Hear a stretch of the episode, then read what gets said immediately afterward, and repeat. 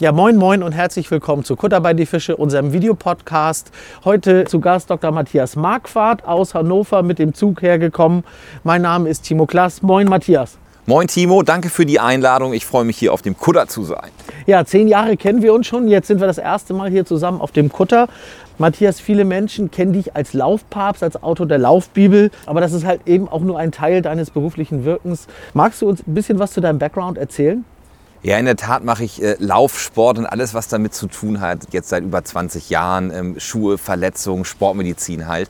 Ich bin aber ähm, eigentlich Internist neben dem Sportmedizinischen, was ich mache, was auch viel Orthopädisches ist, und mache Check-up-Medizin. Und in dieser Check-up-Medizin hat man sehr viel, sehr intensiv mit Menschen zu tun. Und da geht es natürlich ganz viel um Arbeitsbelastung, um Stress, um zu dick sein, um wie kriege ich meine Funde wieder runter, wie werde ich gesund alt, wie kriege ich Familie und Beruf unter einen Hut. Das sind so die Themen, die mich so die anderen 50 Prozent meiner Arbeitszeit neben der Sportmedizin beschäftigen. Hm. Nun hast du bereits ja mehrere Laufbücher, mehrere Gesundheitsbücher veröffentlicht. Dein neues Buch nennt sich Erschöpft. Was steckt dahinter? Wie kamst du zu diesem Thema? Tja, also ich hatte ähm, schon vor zwei Jahren so ein Buchkonzept in der Schublade. Da wollte ich was machen zum Thema Mikronährstoffe. Das ist natürlich etwas, was sowohl in der Sport als auch in der Check-up-Medizin ein ganz wichtiger Punkt ist. Mangelerscheinungen gilt es natürlich mhm. zu vermeiden. Und da hatte ich so ein nettes Buchkonzept gemacht. Und eigentlich ist das so, wenn du mal erfolgreiche Bücher geschrieben hast, dann sind die Verlage immer gleich ganz ohr, wenn du was Neues machen willst. Und die wollen das alle nicht haben und meinen so, ach nö, Marquardt, lass uns mal. Und ich sage, ach Mensch, aber das ist jetzt hier Eisenmangel und solche Sachen und Erschöpfung, das ist echt ein Thema. Ich meine nicht Erschöpfung, ähm, das finden wir jetzt doch interessant. Können Sie nicht was über Erschöpfung machen?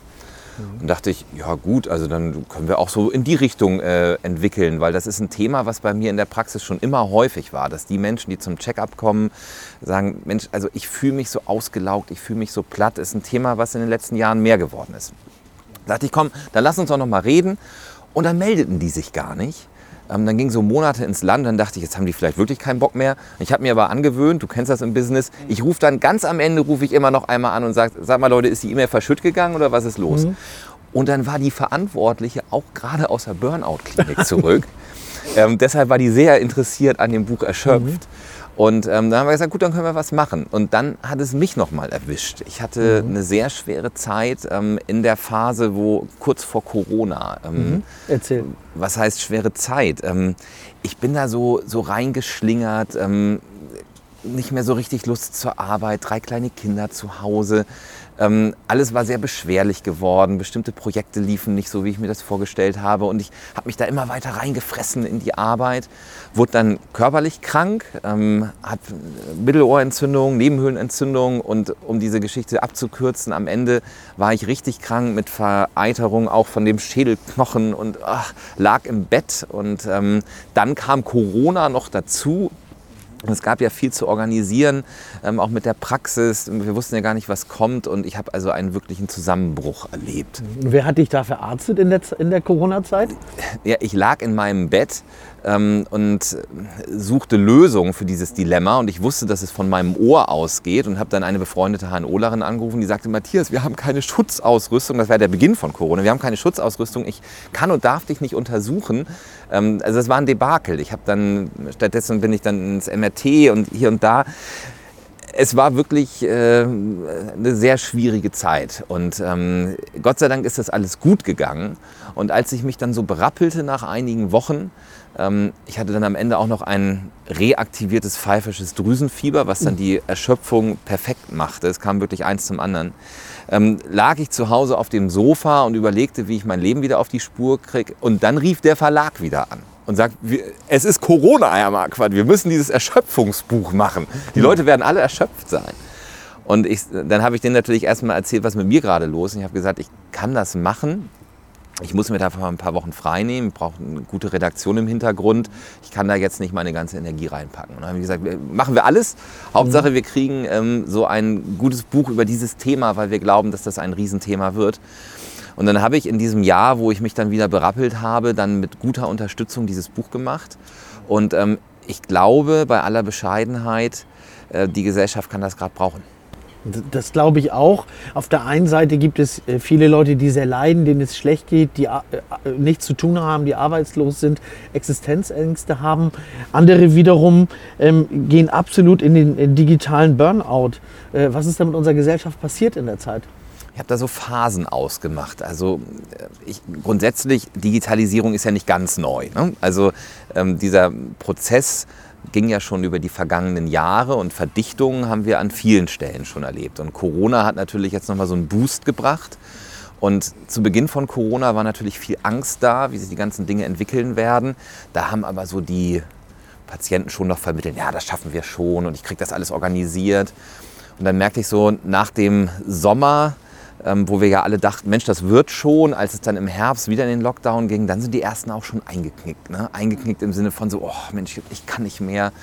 Und in diesem Frühjahr jetzt 2021 ähm, merke ich, ähm, wie diese Homeoffice-Hölle um sich greift. Ich nenne das mittlerweile so. Mhm. Denn egal, ob die Mitarbeiterin bei Conti in Hannover, die zu mir zum Check-up kommt, oder der Selbstständige oder so die High-Performer, die 60, 70 Stunden als Berater gewohnt waren, die sagen einfach, ich, ich halte das nicht mehr aus im Homeoffice. Mir, mir fehlen die Kollegen, mir fehlt der Weg zur Arbeit, wo ich äh, Beruf und Privates wenigstens ein Stück weit auch dann physisch und gefühlt trennen kann. Und ähm, ich halte diese Taktfrequenz nicht aus. Es ist eben ein großer Unterschied, ob ich in ein Meeting gehe mit einem Kaffee in der Hand, noch mal kurz auf dem Weg in den Besprechungsraum was Privates bespreche, sich erstmal alle sortieren, man sich auch fühlt und spürt, wie ist die Stimmung, oder ob es heißt, um 8.00 Uhr sind alle geschniegelt vor dem Bildschirm und sitzen aufrecht da und fangen an, da zu performen. Mhm. Und äh, da fehlt den Menschen sehr, sehr viel der Ausgleich und dann können sie nicht mehr essen gehen, dann können sie nicht mehr in Urlaub fahren. Ähm, die Leute brechen bei mir in der Praxis weinend zusammen. Mhm.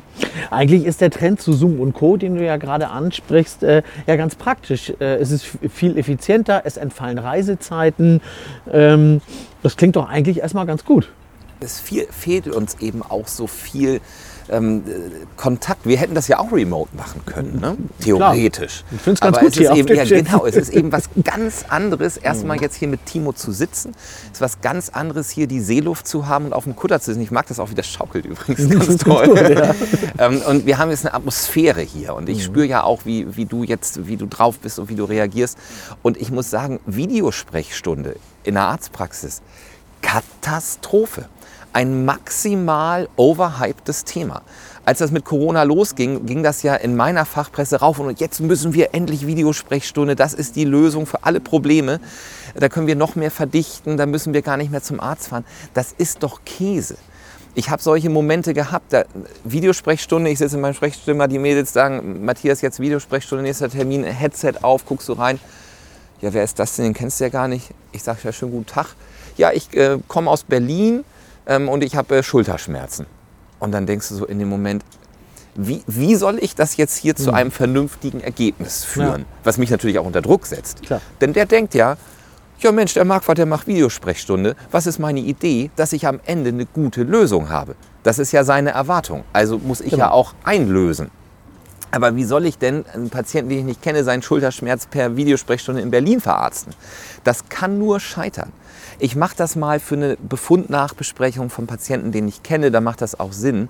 Aber wenn der Schuh drückt, will ich die Patienten in meiner Praxis haben. Wir haben Videosprechstunde aus den Online-Terminen rausgenommen, damit sich die Leute das nicht mehr selber buchen können. Das machen wir nur noch in ganz ausgewiesenen Fällen, wo es Sinn macht. Und da muss man die Menschen auch wieder ein bisschen zurückerziehen, weil die natürlich denken, das wird schon funktionieren. Es funktioniert aber nicht. Nein, das ist auch eine Erfahrung, die wir gemacht haben. Ähm, wir sind sehr froh, wenn es wieder zu dem ersten Termin kommt, der wieder persönlich stattfindet. Es mag ein toller Fortschritt sein, äh, Zwischensteps in Projekten, äh, bei Untersuchungen, wie auch immer, ähm, remote stattfinden zu lassen. Aber dieses Gefühl, das ist doch eine Sache, die, die, die alle sehr, äh, sehr, äh, sehr vermissen. Ähm, was denkst du, ähm, wie verhält man sich richtig, um in diesem Gleichgewicht digitaler Fortschritt, ähm, Überforderung, digitale Überforderung, das richtige Maß zu finden? Ich glaube, da sind wir alle auf dem Weg. Ich habe einen jungen Lehrer bei mir in zu Beginn der Corona-Zeit erlebt. Der war wegen irgendeiner sportmedizinischen Geschichte da und wir kamen so Smalltalk-mäßig auf dem Weg zur Untersuchungsliege ins Gespräch. Da sind wir übrigens wieder bei dem Punkt. Ne? Mhm. Auf dem Weg zur Untersuchungsliege. Es sind nur drei Meter, aber er zieht sich, tüdelt da an seinen Schuhen rum und man hat so Zeit für Smalltalk. Dinge, die du online nicht hast. Ich fragte ihn, wie er das so macht mit Online-Unterricht und so weiter. Und es war jemand, der sehr früh in dem ersten Lockdown sagte, ich habe ad hoc alles digitalisiert. Der komplette Stundenplan machen meine ähm, Kinder per Zoom und wir ziehen das eins zu eins durch. Ich habe Projektgruppen gemacht und so weiter und er sagt, das funktioniert auch gut, aber er hat binnen zwei, drei Wochen gemerkt, wie das die Schüler überfordert von der Intensität. Und er sagt, ich musste viel mehr Pausen einbauen und den Stundenplan anpassen. Das war also für mich der erste, der es gemerkt hat, was gerade so vor sich geht. Und ich habe so das Gefühl, dass gerade in der Wirtschaft die Menschen sich noch sehr schwer damit tun, das zu, erstmal zu bemerken und zu lernen. Das ist auch ganz praktisch. Ne? Diese, man merkt, dass es, man, man schafft mehr Meetings am Tag, man ist irgendwie gefühlt effizienter. Und ich kenne es auch, auch, von mir selber. Äh, ähm, um 21.30 Uhr liege ich vollkommen fertig auf dem Sofa und dann ist Ende Gelände mit dem Tag. Also Kopf ja. ist aus. Wir, wir muteten uns wahrscheinlich schon vor Corona oftmals zu viel zu in einer sehr schnell verdichtenden Gesellschaft, die eigentlich immer nur eine Steigerungsdynamik kennt. Und äh, jetzt haben wir eben noch eine Schippe draufgelegt. Und ähm, früher waren eben so diese Erschöpfungsprobleme in der Arztpraxis auch schon häufig. Aber dass Menschen aufgrund dieser Problematik weinend zusammenbrechen, das ist schon eine neue Dimension. Okay. Wir müssen da eine Menge dazulernen. Matthias, sag, welche Alltagstipps hast du, um aus diesem Dilemma rauszukommen? Das äh, klingt nach einer super einfachen Frage, wo jetzt mal die drei Magic-Tipps von Dr. Marquardt kommen. Die waren der Aber, äh, Ja, die wollte er haben. Aber es ist ja so kompliziert, weil wenn wir diese Frage ernsthaft diskutieren wollen, dann sind wir bei der gesamten Steigerungsdynamik unserer kompletten Gesellschafts- und Zusammenlebensform angelangt. Also klar könnte ich jetzt sagen, es ist total gut, wenn du abends meditierst, würde ich auch empfehlen. Kannst du sogar mit einer App machen heutzutage, die dich da unterstützt, auch wenn du da vielleicht gar nicht so einen Zugang zu hast. Da gibt es sehr niederschwellige Angebote, ähm, wo man das ganz leicht üben kann über drei oder fünf Minuten. Joggen gehen ist super, gerade auch draußen, vielleicht auch mal ohne Kopfhörer, um in so eine meditative Bewegung zu kommen, frische Luft zu haben, Tageslicht zu haben, um die innere Uhr zu stellen. Das sind alles Dinge, die sind sehr hilfreich. Eine Morgenroutine, du hast ja die geilste Morgenroutine. Ne? Ich bin sehr stolz. Ähm, vielleicht habe ich ja beim Laufen so ein bisschen Anschubhilfe gehabt, aber, äh, gegeben, aber du machst ja ähnliche Dinge wie ich. Morgens ähm, erstmal hier in die Förde, bei mir ist der Mittellandkanal, bei dir die Förde, ähm, einfach um mal so ein wach zu werden, eine Routine zu haben und nicht sofort mit dem Kopf im ersten Meeting zu sein. Also da sind, ich könnte noch viele weitere solche Dinge bringen. Eine gesunde Ernährung ist wichtig, aber mhm. auch banale Dinge wie eine Mittagspause einhalten, wo ich wirklich mal runterfahren kann. Aber der Punkt ist doch, habt ihr doch alle schon tausendmal gehört. Klar. Also wer, wer wusste jetzt nicht, dass eine Mittagspause wichtig ist, dass ähm, äh, mal joggen gehen wichtig ist und so weiter. Ist ja nicht neu.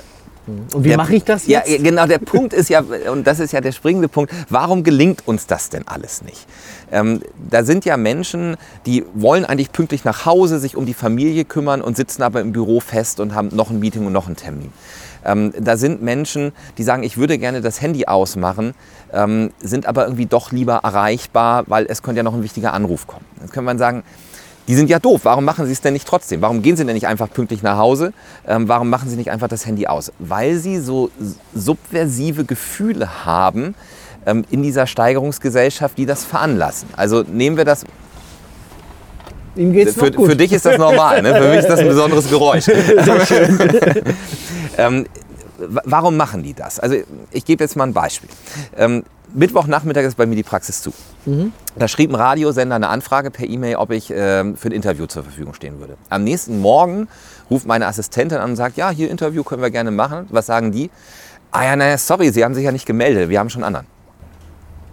So, dann hm. denkst du, gut, also ich habe das jetzt nicht gebraucht und da sind wir beim springenden mhm. Punkt mal wieder. Mhm. Ähm, ich war da jetzt nicht drauf angewiesen. Es ist ein Luxus, da nicht drauf angewiesen zu sein. Wenn ich jetzt unbedingt dieses Radiointerview hätte haben wollen, weil ich sonst irgendwie nichts zu tun habe, wäre das ja doof gewesen. Was tut genau. man dagegen? Man ist erreichbar. So, jetzt gibt es aber Menschen, die suchen Aufträge als Berater oder als äh, was auch immer.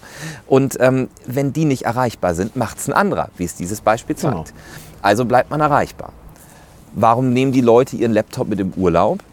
Wenn man zwei Wochen im Großkonzern, so Versicherungskonzern, irgendwas und große Bank, du willst da in Projekten, du willst da deinen Job behalten, du willst vielleicht auch mal auf die nächste Führungsstufe kommen. Ähm, zwei Wochen nicht da, dann kommst du erstmal nach Hause und hast das ganze Postfach voll. Das ist ziemlich doof. Und dann merkst du, wenn du diese uralten E-Mails durchgehst, ah, da hatten die mich noch nach was gefragt, da habe ich nicht geantwortet, dann haben die andere Wege gesucht. Du wirst übergangen. Ja. Genau. So, das sind alles Dinge, die jetzt nicht so unmittelbar greifbar sind, die die Menschen aber spüren.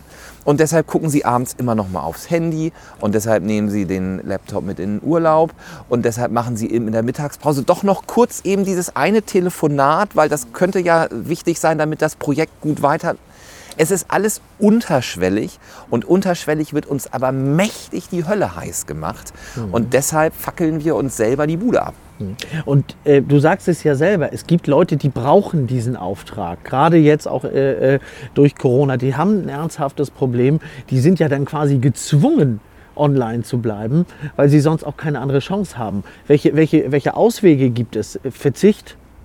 Ist das die Möglichkeit? wir haben ein, jetzt sind wir bei der Soziologie angekommen. Ne?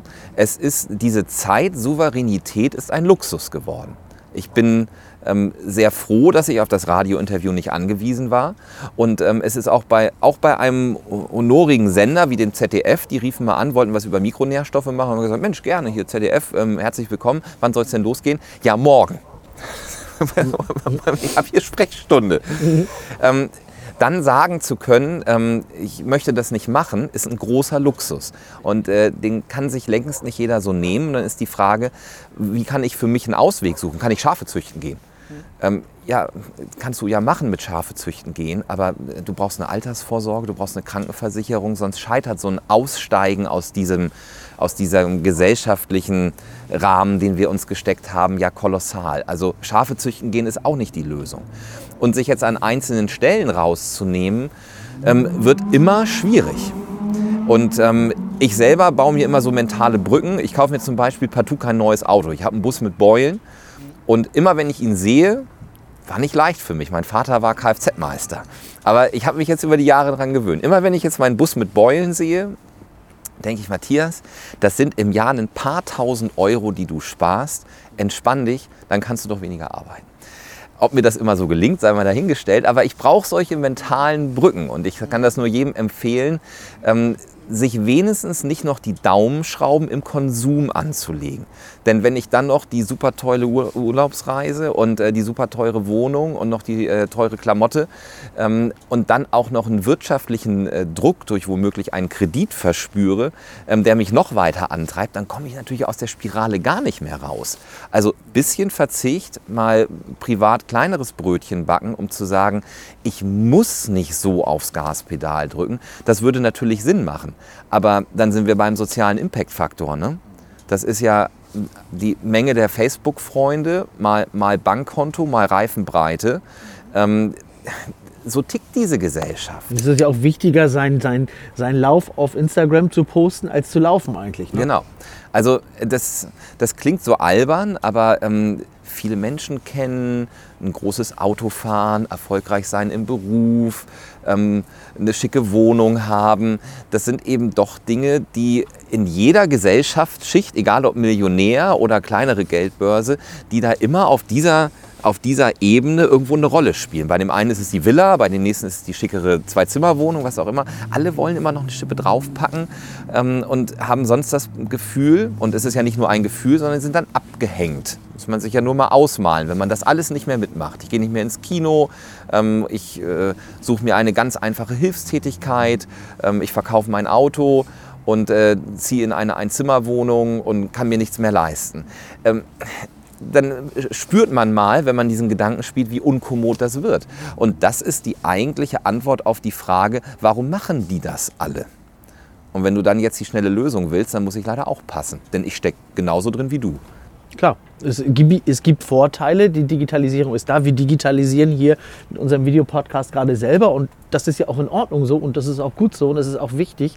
Aber halt äh, die, die, das, das gesunde Einschätzen äh, äh der Themen ist, glaube ich, ein großes Thema der Zukunft.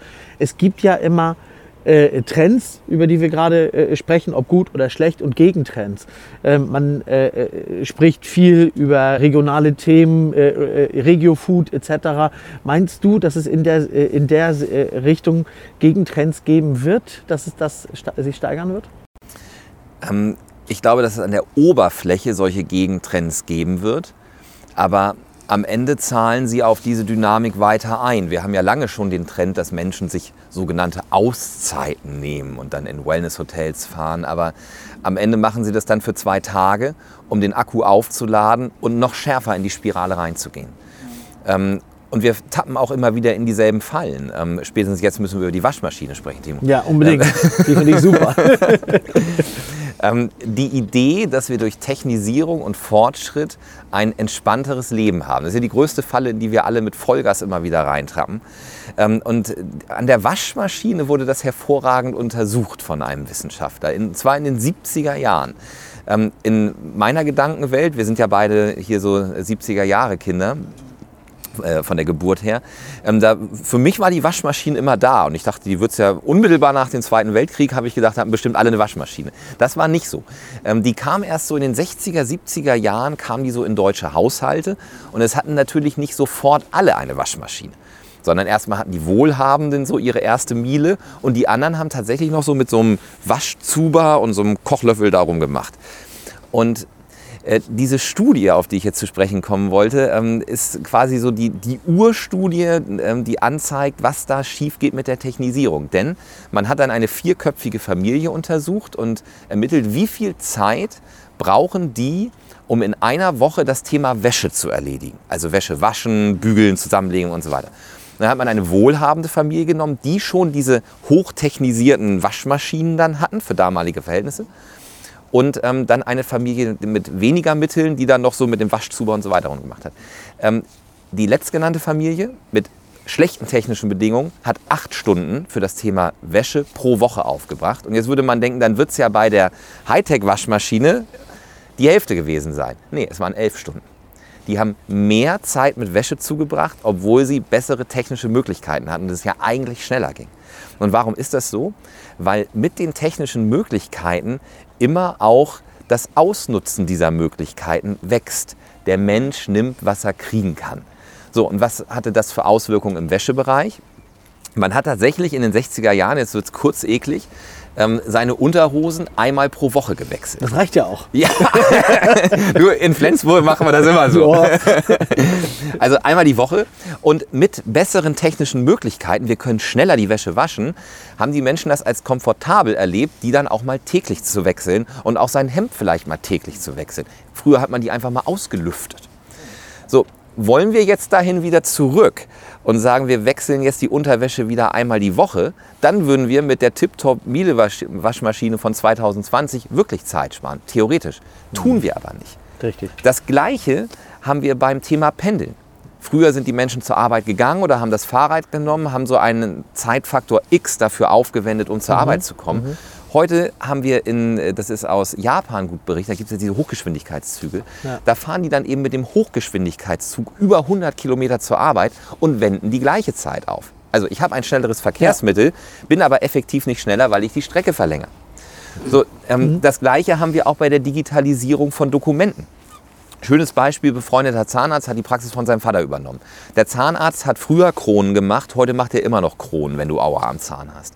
Früher hat der Vater von diesem jetzigen Zahnarzt gesagt, du brauchst eine Krone. Dann hat der Patient gesagt, Mist, was kostet das? Dann hat er gesagt, 500 Mark. Dann gab es eine Rechnung und dann wurde die Krone gemacht und fertig.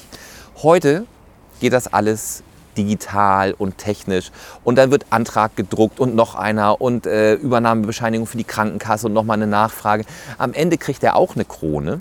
Am Ende haben wir diese Prozesse unfassbar beschleunigt, aber wir haben so viel digitales Dokumentensystem, was wir ausfüllen müssen, dass wir mehr Zeit brauchen als vorher. Und genauso ist es mit der Cloud.